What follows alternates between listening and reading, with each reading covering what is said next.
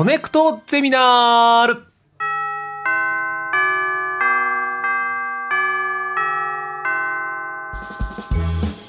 毎週さまざまなジャンルの講師が登場し、あなたの知りたいという知識欲にコネクトする学校、コネクトゼミナール、略してコゼミ。12時間目の授業は心理学です。早速講師の方をお招きしましょう。山口雅美さんです。どうぞ。どうも、中央大学の山口雅美と申します。今日はよろしくお願いします。よろしくお願いします。今日リモートでの授業ということで、よろしくお願いいたします。お願いします。お願いします。では、まず山口さんのご紹介をさせていただきます。山口雅美さんは中央大学文学部教授でいらっしゃいます。専門は実験心理学、赤ちゃんの認知発達や顔認知について研究されています。実験心理学という学問は心理学の分野の中でどういう位置づけのものなんですか？心理学っていうのは哲学から分離したとき、実験をするから心理学ってなったんですね。なので心理学の王道は実験なんです。で、実験をやることによって私たちの心の不思議を解明する、そんな分野になります。要は経験から来る、やっぱそういうものを分析するとってことですか？はい、そうですね。はい。特にそのご専門が赤ちゃんの認知の発達や顔の認知についてっていうことですけど、なぜこの分野に調べてみようと思ったんですか？そうですね。実験心理学っていうのは、実験で私たちの知らない世界を探求するということができるんですけれども、赤ちゃんの世界って私たちわからないし、私たちみんな赤ちゃんの時を過ごしてるけれど、どんな風に物が見えてどんな風に感じたかなんて、記憶にないですよね。で、その不思議を解明しようと思って赤ちゃんを対象に、実験心理学を行おうと思ったんです。大人はさ、こうした方がいいなみたいなさ、そういう変な知恵もついちゃってるから、赤ちゃんが一番素直だし、そうでしょうね、学ぶことは多そうだな。例えばその赤ちゃんの研究とかだと、こうどういう風な実験をするんですか？そうですね。一つは脳の活動を取るというやり方がありまして、私たちは近赤外線分光法という、ちょっと安全な、なんていうかな、この光をですね、赤ちゃんの頭に当てて、脳の活動を測るということもやってますし、あと赤ちゃんはなんか新しいものが好きだし、何を見てるかによって赤ちゃん何を区別してるかということを知ることができるんですね。つまり何が好きで何が区別してるか、そういうところから赤ちゃんの世界がどんなものかということを調べています。面白いですね。全部わかるんだ、そういうことで、さて、山口さんにお送りしていただくコネクトゼミナール、今回の講義のテーマは何でしょうか？はい、顔は心の窓、顔の心理学となりますね。はい、顔の心理学。顔か。いや、山口先生と会話するのは今後気をつけないとだな。そうですよね。今日リモートですけど、もしかしたらリモートでよかったなんて思っちゃうようなこともあったりするんですかね。どういうことですか、顔の心理学というのは？いわゆる人相見というわけではなくて、私たちっていうのは、例えば履歴書に、今だったら就活してる人たち多いと思うんですけれども、履歴書に証明写真、顔写真貼りますよね。それってどういうことなのかなというか、それで私たち第一印象、評価されてるのかな、それで会社に落ちるとか、そういうことってあるのかな、そういうことも含めて、私たちは顔から何を見てどのように印象を判断したりしてるのかなということを調べてますね。確かに人事はしたことないけど、履歴書を見るときはやっぱりまず情報以上にやっぱ顔写真見ちゃうよね。そうですね。どんな風貌なのかなとかっていうのは、やっぱりね、最近だと履歴書に写真を貼らない会社っていうのもあったりしますけど、本当にやっぱり顔から受ける印象っていうのは大きいですよね。じゃあそれ聞こうよ、いろいろと。じゃあまずは一つ目のトピックは何でしょうか？じゃあ例えば、履歴書に顔写真貼るように、じゃあ顔写真で一体私たちはどんな印象を評価するのかなという研究があるんですよね。で、顔を心理学で研究してもそれは人相味ではありませんとは言ってますけれども、私たち実は無意識で顔から、人の印象を、受け取ってるとか評価しているというところがあるんですね。そういう無意識な私たち、自分たちの行動を意識化することっていうのはとても大切で、それが例えば偏見にも、自分が偏見を持つかもしれないし、ちょっとイケメンだといいなとか、ちょっと顔が良ければいいなとか、そういうことが、自分自身があるかもしれない。で、それを自覚化して、そういう差別とかなくしましょうということもできると思うんですね。で、実際のところ、プリンストン大学の研究では、たった500ミリ、1ミリ、1000ミリ秒以下かな。1ミリ、1秒よりもすごい短い時間で顔写真を、2つ提示されて、で、どちらが優秀だと思いますかっていうことを聞くと、その結果からですね、選挙の結果を、予測することがわかるということが示されています。実は、選挙の、次点になりそうな人と当選しそうな人を並べて、大学生に見せて、非常に早い判断が重要なんですね。瞬間的に顔を見せて、その第一印象でどっちが有能かなと判断してくださいで、有能な方が選挙に当選したという結果があるので、実は私たち、瞬間的に相手の印象で何か投票する行動をしてしまっているかもしれないし、例えば私たちが、旅に行った時、知らない街に行った時に、どういう人に、道を聞こうかなって考えると、この人信頼を受けるかなって顔とか、服装とかですね、その見かけから判断しますよね。で、そういう私たち実は見かけで判断しているというところが、実は人間の特性としてあるので、その特性を自覚化する。自分ってこういうところに、人に引きつけられてしまったり、こういうところで人を評価するんだなということを気づくことが大切ということで、心理学的に研究してます。具現化したことはないけど、確かにこの人の方が信頼できそうって勝手に思っちゃっている気が今するわ、今話聞いてて。そうですね、そのもの、相手とか自分そのものは変わらないのに、どう認知するかで、確かにこの現実の行動って変わっていきますね。ちなみに、じゃあその選挙で投票しそうな顔ってのもあるってことなんですか、分析すると。選挙で投票しそうな顔っていうのは、結局私たち、人間として、人が生きるためには、生き残るためには、人の信頼性ですね。この人信頼を受けるかどうかっていうことと、この人有能かなっていう判断って結構一致してるんですよね。で、その評価で、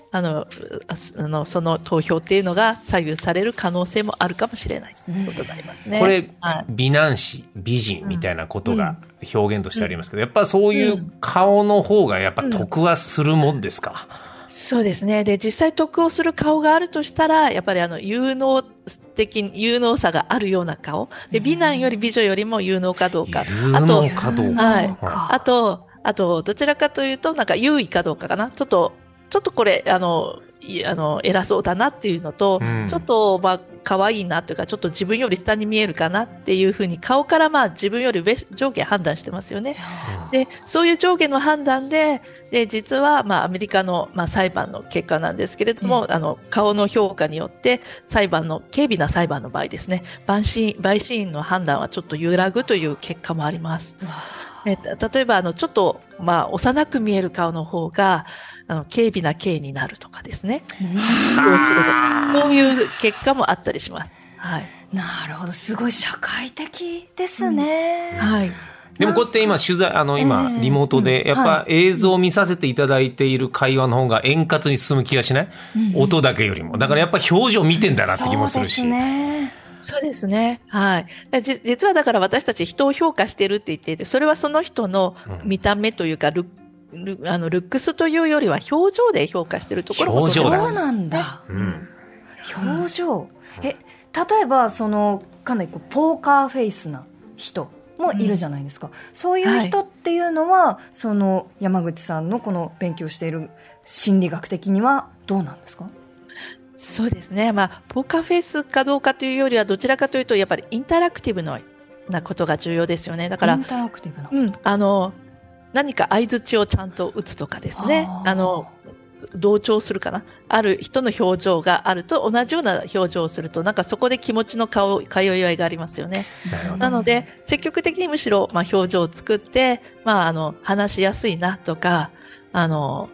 いいコミュニケーションが取れそうだなっていうのは有利に働くんじゃないかなという気がしますね。でも、はい、無理やり笑顔を作ってる人が俺の、なんかいろいろ取引してる人いるんだけどちょっと信頼ならないよね。だから笑顔であればいいってことでもなさそうですね。そうですね。やっぱり信頼性は難しいですね。はい。結構思ったことを、もしかしたらそのまま表情で返すと、円滑にそのいろいろ社会生活が、進められるってことなんですかね。そうですね。あと相手の表情をよく見て、相手の表情と、自分の表情が、こうしてる。そういう、言葉のやり取りだけじゃなくて、表情のやり取りっていうのもきっとその間にはあると思いますね。山口先生、やっぱりそういうこと気を使われてますか？どういうふうに自分はしてるか。そうですね。顔の研究やっててもそんな自分の顔あんまり気にはしてないですけど。でも結局顔の研究やってるとその顔の作り、どういう作りが得かな、損かなってなってしまうんですけれども、その作りよりも、私たちの顔、記憶されている顔って、表情付きの顔なんですよね。皆さんも親しい人の顔を思い出していただけると、もう表情で思い出すことはなくて、その人がよくする表情で思い出すと思うんですね。それで十分、なんかイメージって作り上げられるので、その表情を作るってことが実は顔の元々の作りよりも重要なのではないかと思ってます。なるほど。はい、でもコロナ禍でマスクをつけるようになったじゃないですか。そうすると顔の半分が隠れていて表情が見えないんですけど、このマスクに見る日本の人と海外の人、欧米人との違いとかって何かあるんですか？そうですね。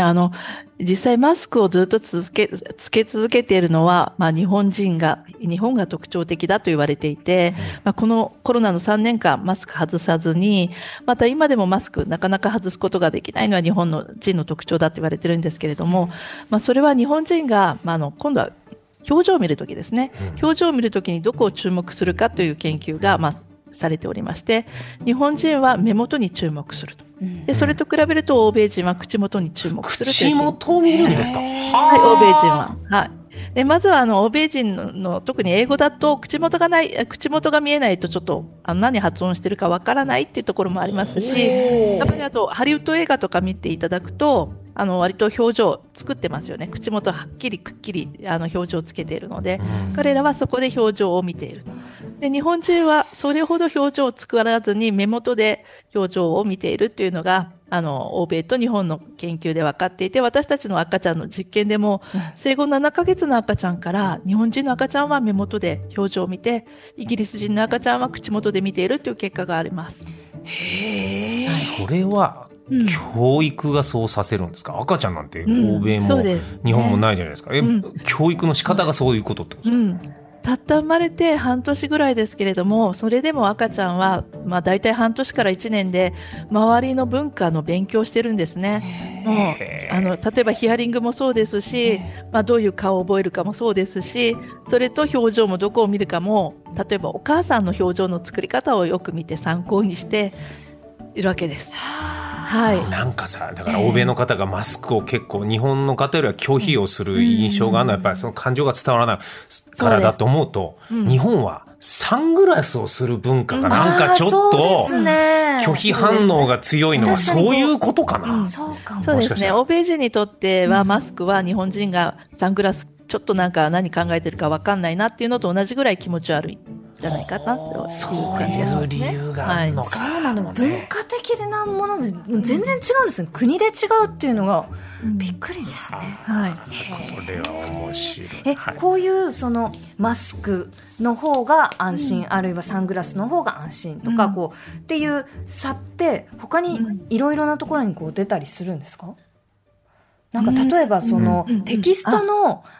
やり取りだったりすると絵文字とか顔文字とか作ったりしますね。絵文字にありますね。そうですそうです。日本人の絵文字ってもともと日本が発明したものなんですけど、日本の発明した絵文字は目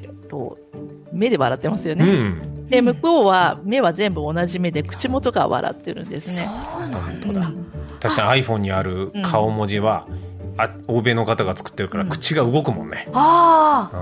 ん、そうかも。認証しながら。そうですね。はあ、気づいてこなかったの面白い。じゃあ続いてのトピックスが、はい、目は口ほどに物を言うということなんですけど、山口先生、これはどういうことですか？先ほども日本人はこう目元に注目するっていうお話がありましたけど、そうですね、まあ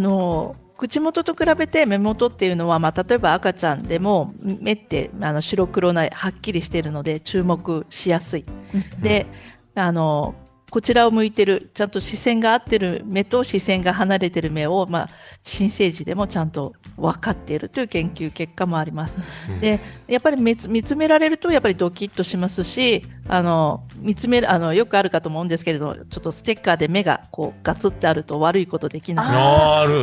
ね、目だけのやつね、見てますよみたいな、はい、まあ、そういうふうに私たちは人の目っていうのが敏感なので、まあ、目っていうのが見られている感じがするというところになりますね、うん、はい、そう、視線ってこう、うん、いろんな意味を持つじゃないですか、まあ、確かにね、こうなんだろう、どういうところで私たちは人の視線に込められた意味とか意思とかっていうのをこう認知してるんですか？そうですね、まあ、視線だけではなくて、あと目玉の中の瞳孔の、まあ、大きさもでギリギリ見えるかどうか微妙なところかもしれないんですけど、でも実際私たちはその瞳孔の大きさを気づいていて、まあ、瞳孔が開いている目っていうのはなんかちょっと魅力的に感じてしまったりとかですね。はい、昔、まあ、イタリアの大昔からですね、美人になるためにちょっと目薬を入れて瞳孔が開かせることに、でちょっと眩しそうですね、はい、美人に見えるベラドンナというのがあったそうなんですね。はい、じゃあいろいろ目線を意識をして、はいはい、ただこう今意識したんですけど、レンゲさんと喋ってるとやっぱ目は目のなんか鼻の真ん中ぐらい見てる気がする、はい、そうですね、うん、この私はまあずっとこう日本で生まれ、日本で暮らしてきてる日本人なんですけど、うん、目をまっすぐこう見続けるっていうのはやっぱちょっとこうなんだろう、照れくさいというか、うん、苦手な部分。そうね、長時間は見れないね、うん、そうですよね、一瞬目をずらすね、やっぱ ねちょっと恥ずかしくなる、ね、もう今レオさんとこうちょっと、はい、目を見合ってみたんですけど、うん、もうちょっとムズムズするんで、うん、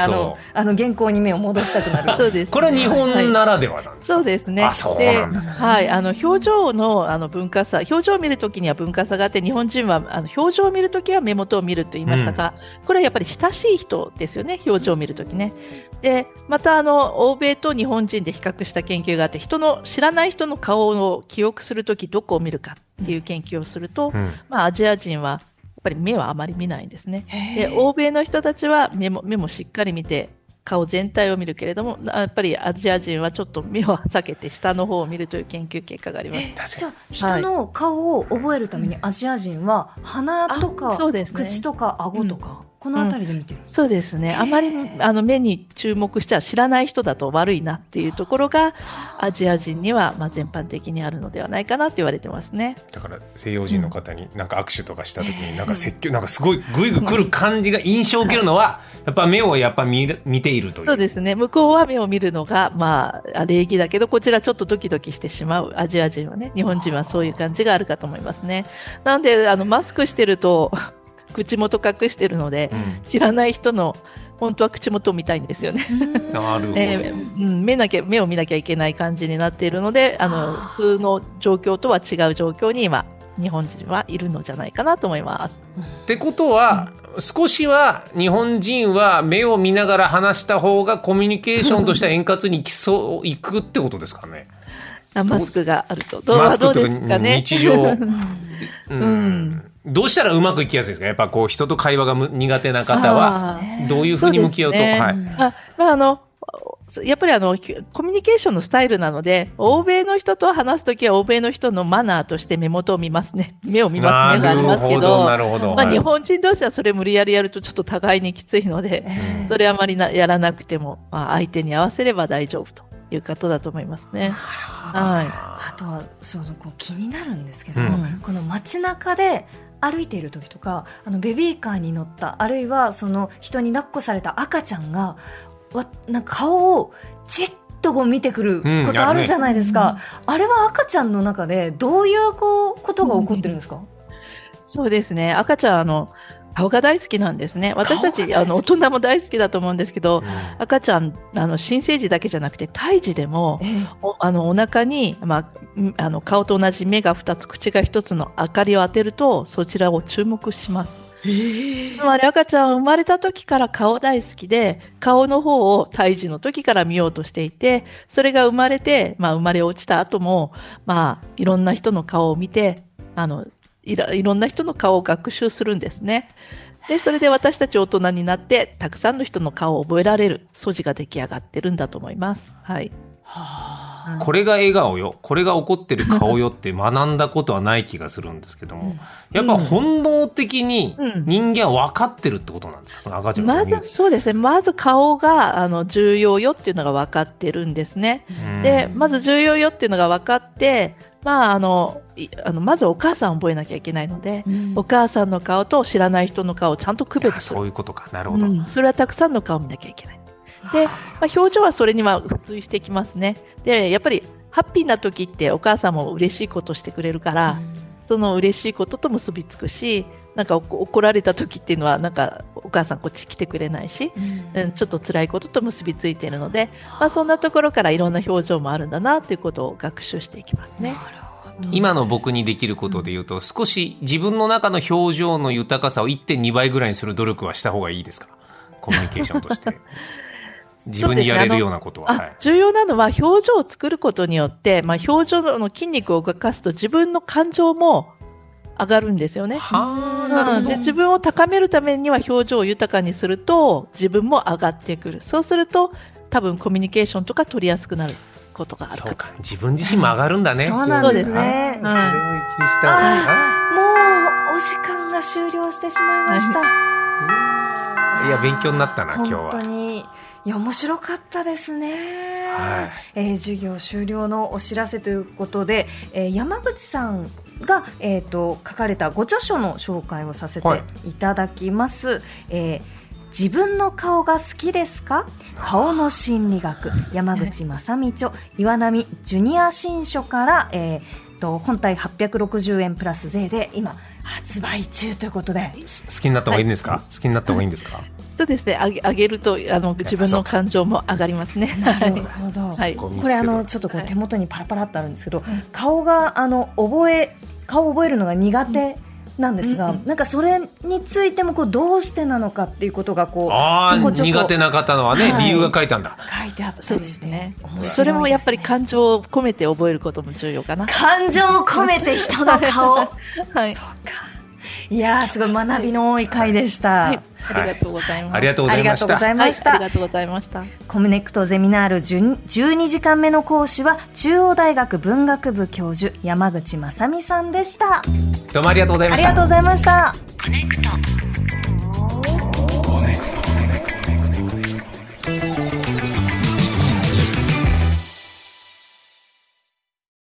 毎週月曜から木曜朝8時30分からお送りしているパンサー向井のフラット、毎日を彩るパートナーの皆さんはこちら。月曜パートナーの滝沢カレンです。火曜パートナーのココリコ田中直樹です。水曜パートナーの三田寛子です。そして木曜日は横澤夏子です。ヤーレンズのデイ純之介です。奈良原雅樹です。横澤夏子ちゃんとヤーレンズが各週で登場。今日も一日頑張ろうのきっかけはパンサー向井のフラットで。